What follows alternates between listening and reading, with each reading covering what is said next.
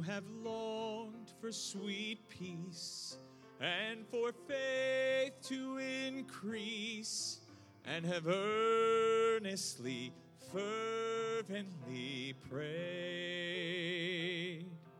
But you cannot have rest or be perfectly blessed until all on the altar is laid. Would you walk with the Lord in the light of His word and have peace and contentment always? You must do His sweet will to be free from all ill. On the altar, your all you must lay. Your all on the altar of sacrifice laid? Your heart does the Spirit control? You can only be blessed and have peace and sweet rest as you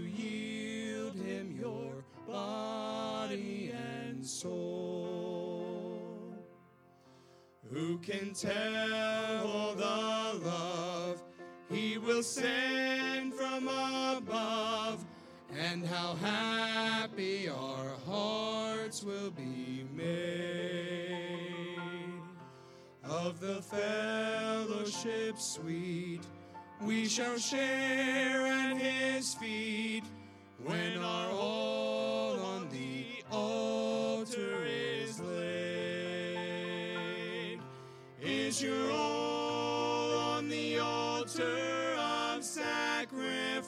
sacrifice laid? Your heart does the Spirit control? You can only be blessed and have peace and sweet rest as you yield Him your body and soul. As you yield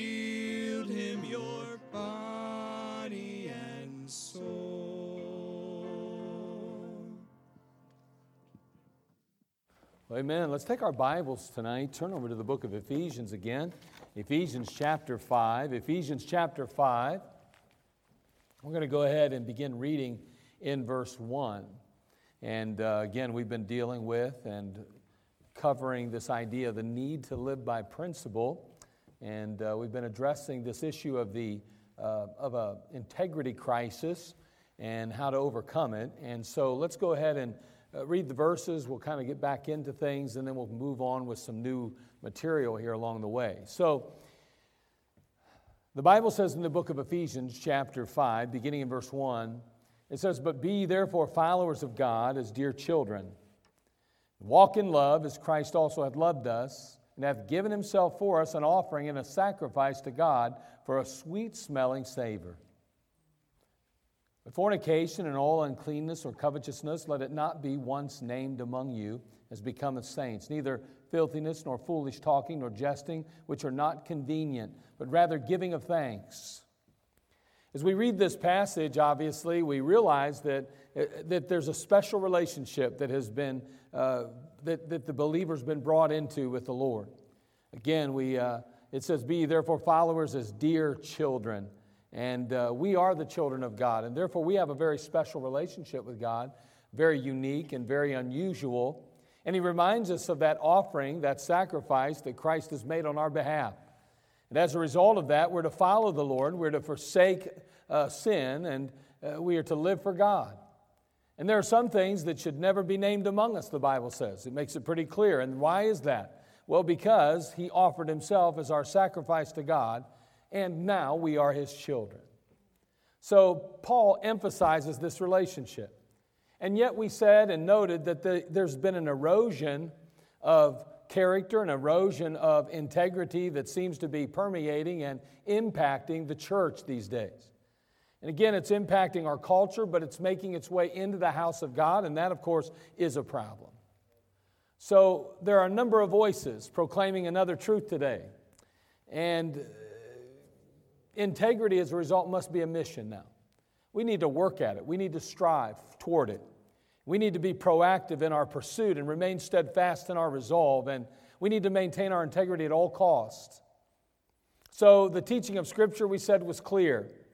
Principle is important, ethics are urgent, and integrity is essential.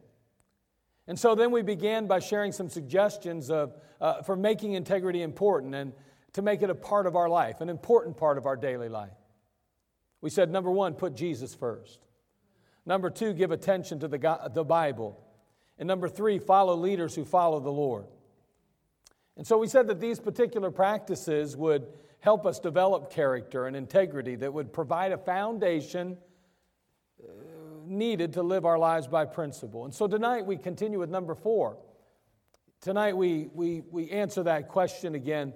You know, what things can we, what suggestions can we have to strengthen our integrity, to ensure that integrity is a major part of our life and that it's well in place? Well, tonight, uh, the number four is going to be stop trying to impress everybody. Stop trying to impress everybody. And so let's go ahead and have a word of prayer. Father, we need you. We ask for your leadership. And I just pray that you would help me, fill me with your Holy Spirit, allow me to be your mouthpiece. Father, I thank you that you give me the privilege to stand behind a pulpit and proclaim your truth. And I ask that I would do it in a favorable manner, that it would please you. I ask that you'd be with every listening ear, and may our hearts be stirred and encouraged. And Lord, may we truly recognize how significant and important this issue is. We love you now. We'll thank you for what you will do in Christ's name. Amen. So, as we start talking about this element of, of assuring up that integrity, providing that foundation for living by principle, we said, put Jesus first, give attention to the Bible, follow leaders who follow the Lord, and tonight, stop trying to impress everybody. When we find ourselves so concerned with the opinions of others, we become more prone to compromise and even change. When we, you know, we can be very tempted to dismiss our biblical beliefs and we can flirt with the world's philosophies in order to fit in and to be accepted. So our integrity can be compromised when we're concerned about impressing others. And so when it's all said and done, we just need to simply do right. And that's what integrity is about doing right just simply doing right. And so, how do we do that? Well, let me just give you a couple thoughts. First of all, walk with God like Enoch. Walk with God like Enoch. Turn over there in Genesis chapter 5, would you? Just very quickly, Genesis chapter 5, we'll read just one verse uh, for, for that particular passage. Genesis chapter 5. We read about Enoch, and of course, Enoch is a very unique and very special character in the Word of God. We know that. Uh, uh, Enoch ultimately represents the church. I know we'll be, he was taken out before the flood. We'll be taken out before the rapture. And we see a number of uh, parallels there. But uh, Genesis chapter 5, verse 24, notice what it says about Enoch. You probably know it, and you'll almost uh, be able to quote it probably, but it says, And Enoch walked with God, and he was not. Why? For God took him. So Enoch walked with God, and he was not, for God took him. The Bible says simply that Enoch walked with God. Now, you know, it wasn't just, just this past week. We talked about John chapter 6. And we read about Christ sharing a powerful picture of himself as being the, uh, being the bread of life. And those that followed, they struggled to embrace this concept, this teaching, and they misunderstood the teaching completely. Jesus is saying, I'm the bread of life. And next thing you know, they're, they're mistaking it to mean all kind of crazy doctrines and unusual things. And yet, when we close the chapter, we learn that because of those, that doctrine that he was teaching, and because what they considered hard sayings to be given, the Bible tells us that these followers walked no more with him. They walked no more with him. John 6 66 says, From that time, many of his disciples went back and walked no more with him. Now, that's an amazing picture that we're giving here. They walked no more with him. Amos chapter 3, verse 3 says, Can two walk together except they be agreed? Now, there were two men, they were trying to get a piece of furniture through a doorway. After a lot of frustration and a ton of energy, the men stopped for a moment. They stood up, they looked at each other with a puzzled look on their face, and they finally determined that the problem was they were pulling in opposite directions. why couldn't we get this piece of furniture through the door? Well, one was pushing, the other was, was the one was pushing, and the other one was pushing. Well, it's not going anywhere. Now, the fact is, is that Enoch walked with God. I just want you to understand that Jesus is doing the talking. He's outlining the game plan. It's His truth that must be embraced and accepted. These disciples, these followers, the Bible says they no longer walked with Him. Why? Because they were offended at His word and therefore they did not believe. And too often we have our own truth and we believe that Jesus is walking with us. We have our own reality, we have our own position, and we say, well, obviously, God is walking with me. But the Bible is extremely clear here. It is His truth that matters, and we must embrace His truth and walk with Him. You're either walking with Him or you are walking alone. So we're given another look uh, at these who were misguided into believing that God was with them when in reality they, he wasn't. Look at Matthew chapter 7. We see it again. So we note that Enoch walked with God. We notice, though, in chapter John, John, chapter 6, verse 66, there were those disciples that were following Jesus, but all of a sudden they walked no more with him.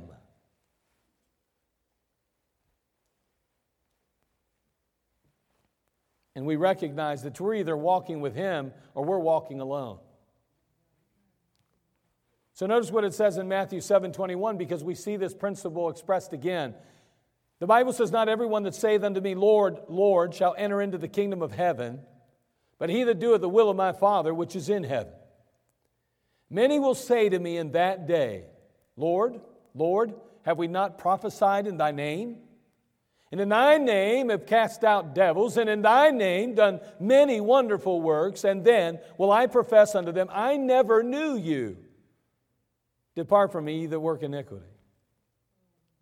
I mean, that's exactly what we're seeing again.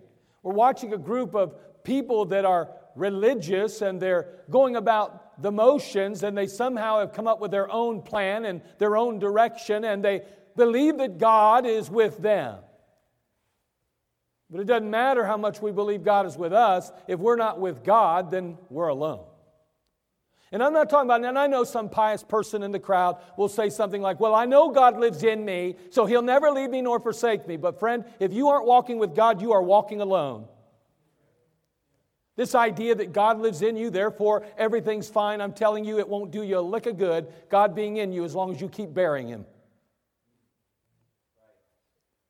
He does you no good unless you let Him do you good. This idea that somehow we can choose our own path and our own direction and everything will be fine and that God is with us because obviously we believe this is what God would have us do and we've never really gotten the green light from God. Friend, you are walking alone. Be careful because we see this. How can two walk together except they be agreed? It is His word and it's His plan, it's His purpose that's to be fulfilled, not yours. Don't be on the other side of the couch pushing when God's trying to push you another direction. Don't push back. Go with God. The question isn't, is God walking with me, but rather, am I walking with God? Jesus would turn to his disciples long after the other ones had faded and gone by the wayside, and he would ask them, Will ye also go away? And in John chapter 6, verse 68, Simon Peter answered him, Lord, to whom shall we go? Thou hast the words of eternal life, and we believe and are sure that thou art the Christ, the Son of the living God. I mean, who else are we going to go to? Who else are we going to follow but you? Did you know that the average pair of feet takes 7,000 to 8,000 steps a day? about two and a half million steps a year. It makes you tired. I mean, just to even think about that, right? I mean, that means that in a lifetime, you will walk approximately 115,000 miles. That's crazy, isn't it? That's a lot of steps. Let's make sure that we're not, that we're not walking alone, but with God. I love the poem Footprints, and it goes One night I dreamed a dream, and as I was walking along the beach with my Lord, across the sky flashed scenes from my life. For each scene, I noticed two sets of footprints in the sand one belonging to me and one to my Lord. After the last scene of my life flashed before me, I looked back at the footprints in the sand. I noticed that at many times along the path of my life, especially at the very lowest and saddest times, there was only one set of footprints. This really troubled me, so I asked the Lord about it. Lord, you said once I decided to follow you, you'd walk with me all the way. Now, we can see that the author did not understand this. But nonetheless, the outcome is right here. We'll give him a little kudos. But I noticed that during the saddest and most troublesome times of my life, there was only one set of footprints. I don't understand why. I don't understand that why, when I needed you most, you'd leave me.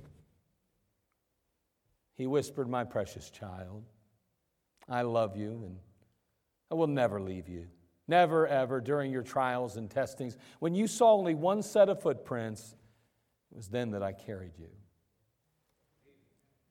Can I say that the only time we shouldn't be walking with God is when He's carrying us?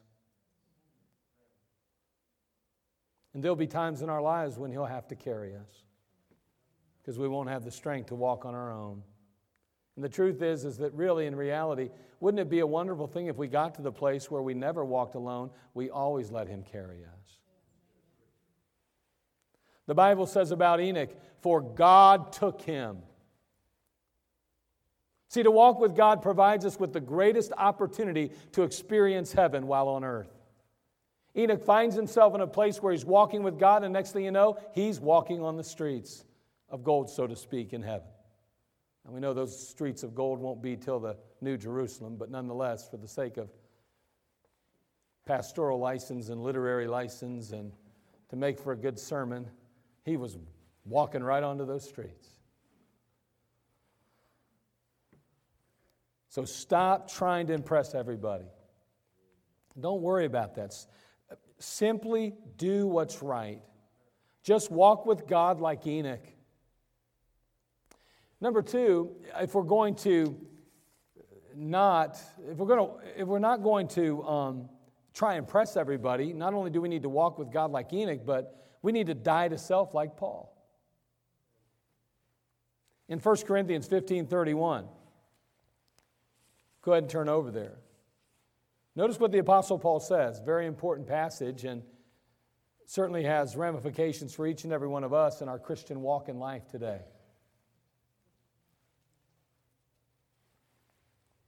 1 Corinthians 15 31.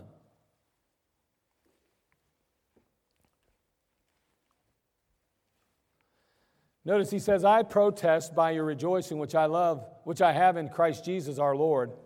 I die daily. I die daily. Now, it's important that we understand and know what the Apostle Paul endured along life's journey. Turn to 2 Corinthians chapter 11, would you? Chapter 11, verse 24. And what did he endure? What did he have to put up with? Well, we could take a long time to uh, follow the life of the Apostle Paul through the scriptures, even the book of Acts alone, and we would find so many unbelievable things that the Apostle Paul endured and ended up uh, facing in his Christian life. Notice this as we see a rather a pretty quick summary of it all. He says here in 2 Corinthians chapter 11 verse 24. He says, "Of the Jews 5 times received I 40 stripes save one." So he says 5 times I was I was I was whipped, 39 stripes. Verse 25, thrice I was beaten with rods, once I was stoned, thrice or three times I suffered shipwreck. A night and a day I have been in the deep. In journeyings often, in perils of water, in perils of robbers, in perils of mine own countrymen, in perils by the heathen, in perils in the city, in perils in the wilderness, in perils in the sea, and in perils among false brethren, in weariness and painfulness, in watchings often, in hunger and thirst, in fastings often, in cold and nakedness, besides those things that are without that which cometh upon me daily, the care of all the churches. And that's what the Apostle Paul's dealing with. That's what he's facing. And still, despite it all, he could rise above it all and proclaim in Philippians chapter 4, verse 11, Not that I speak in respect of one, for I have learned in whatsoever state I am, therewith to be content. I mean, I don't know about you, but I'm trying to figure out, oh, how in the world are you doing that? I mean, you're enduring all of these things. You're going through all this heartache and difficulty. You're supposed to be the man of God. You're serving the Lord Jesus Christ. You're giving your very best. You've completely sold out to the Lord. And here you are now enduring all of this. How's that happening? How are you coming to a place where you can say, whatsoever state? I've learned that whatsoever state I am, therewith to be content. I believe the secret to his endurance and faithfulness in the Christian life was obviously Christ in him, the hope of glory, but also the fact that he died to self daily. A pirate was returning home from a long journey.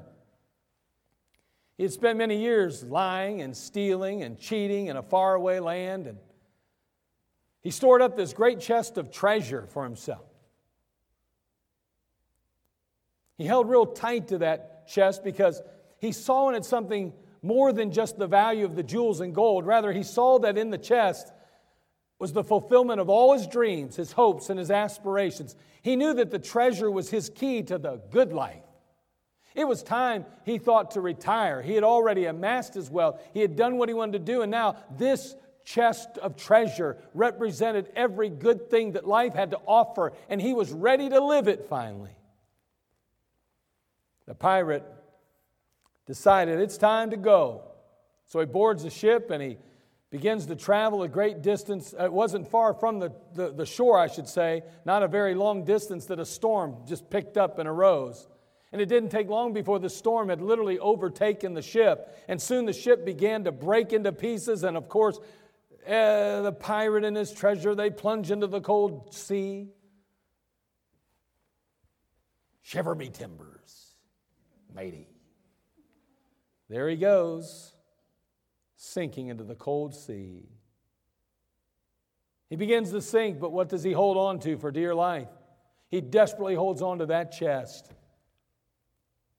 As the pirate was sinking, all that raced through his mind was, How can I get my treasure to the surface? Slowly, the pirate began to realize that life was not in the chest, but on the surface that holding on to the chest would cause him to die. Reluctantly, but nonetheless, the pirate lets go of that chest and begins to swim upward toward the surface. Now, the fact is, is that you and I are a lot like the pirate, aren't we? We're holding on to our agendas. We're holding on to our egos. We hold on to our fleshly desires, thinking that all the while they're going to bring us life, they're going to bring us happiness, but in reality, they are pulling us down toward death. James chapter 1, verse 15 says, Then when lust hath conceived, it bringeth forth sin, and sin, when it is finished, bringeth forth death. The apostle knew that he's going to have to die one way or the other. Now, Listen to what I'm saying. He knew he was going to have to die one way or the other. Either to, to self or because of sin. He chose death on his terms. He said, I die daily. I choose death towards self and selfishness instead, and instead I choose, excuse me, I choose death towards self and selfishness. Excuse me, I'm messing that up. I'm reading it and I'm messing it up. He said, I don't, wait a second, he didn't say nothing. I wrote this down wrong because I'm, I'm writing it myself and I made a mistake here. But nonetheless, let me just get my thought back. So we can either die to self or we can die because of sin. He chose to die on his terms. He said, I die daily. Therefore, instead of choosing to die because of sin, he makes a conscious choice to choose life in Christ and die towards self and selfishness. Turn to Matthew 16, would you? Because that's exactly what the Bible teaches us again. Jesus, on his time, during his time on earth, said these things to his disciples in Matthew 16. Look at verse 24.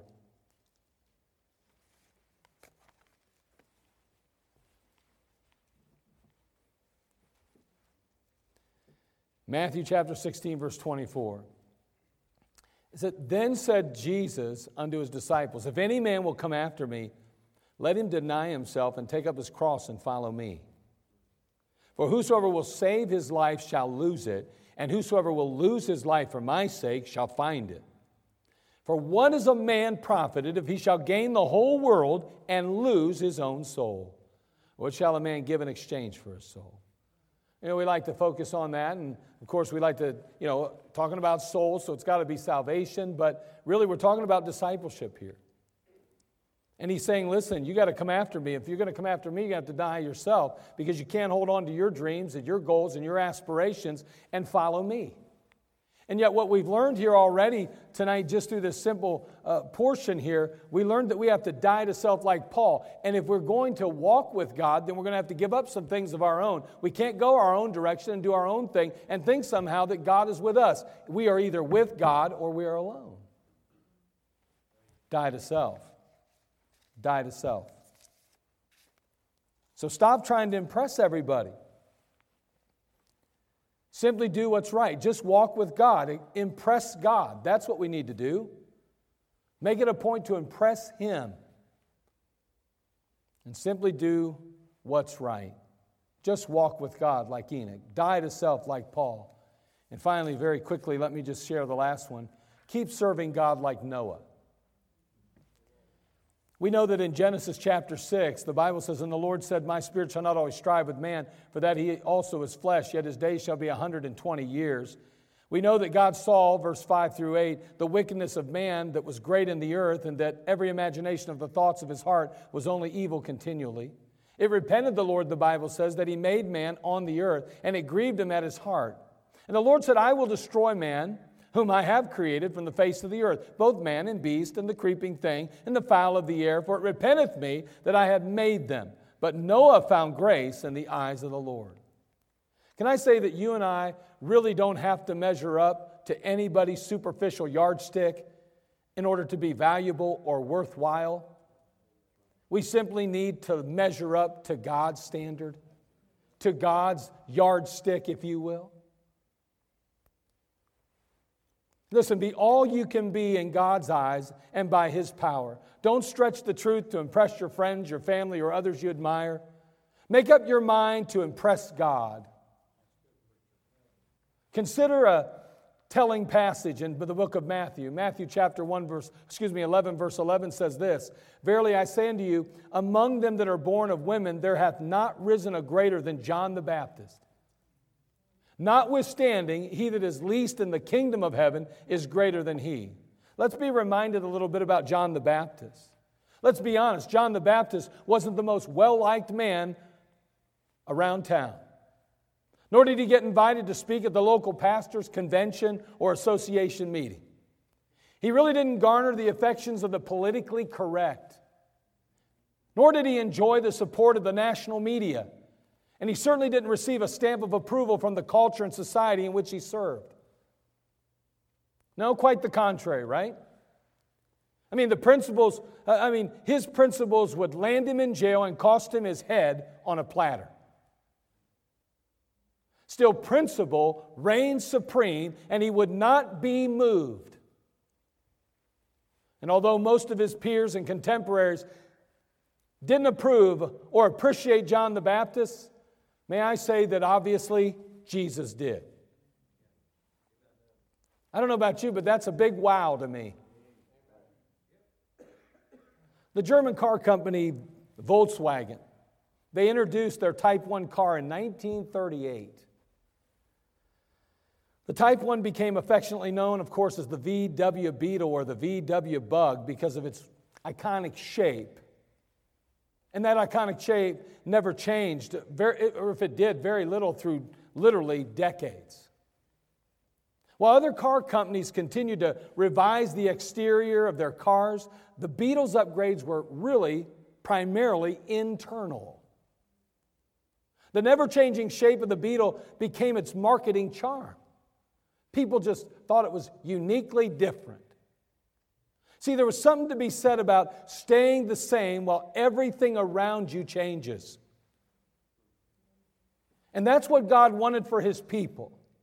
He created a unique and distinct people. He just created a nation that was to walk according to his never changing statutes. And even as that was true with Israel, and that's what he intended, can I say that that's true concerning the local church and God's people today? According to 1 Peter 2 9, the Bible says, But you are a chosen generation, a royal priesthood, a holy nation, a peculiar people, that ye should shew forth the praises of him who hath called you out of darkness into his marvelous light. We, you and I, are to be uniquely different from our counterpart, the world. God would have us live by faith and exhibit his holiness and righteousness daily. According to Matthew 5 16, let your light so shine before men that they may see your good works and glorify your Father which is in heaven. Now, Noah certainly felt a lot of pressure to conform to the world, I'm sure. But he chose to keep serving God.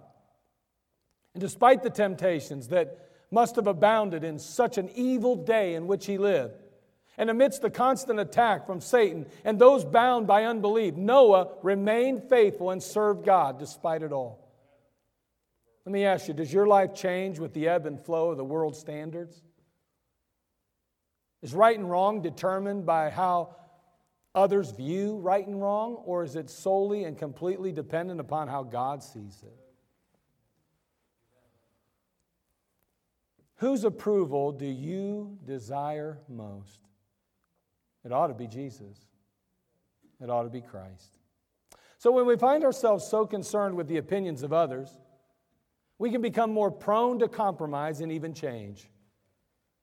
We can be tempted to dismiss our political, our biblical beliefs. We uh, flirt with the world's philosophies and even embrace their standards in order to fit in and be accepted. Our integrity cannot be compromised. We need to maintain our integrity at all costs. So stop trying to impress everybody. Simply do what's right. Just walk with God like Enoch. Die to self like Paul and keep serving God like Noah. And you'll have integrity, which will provide you a tremendous platform and foundation to live by principle. Father, we come to you. Thank you again for this time together that we've had. And Lord, we just ask, dear God, that you'd help us.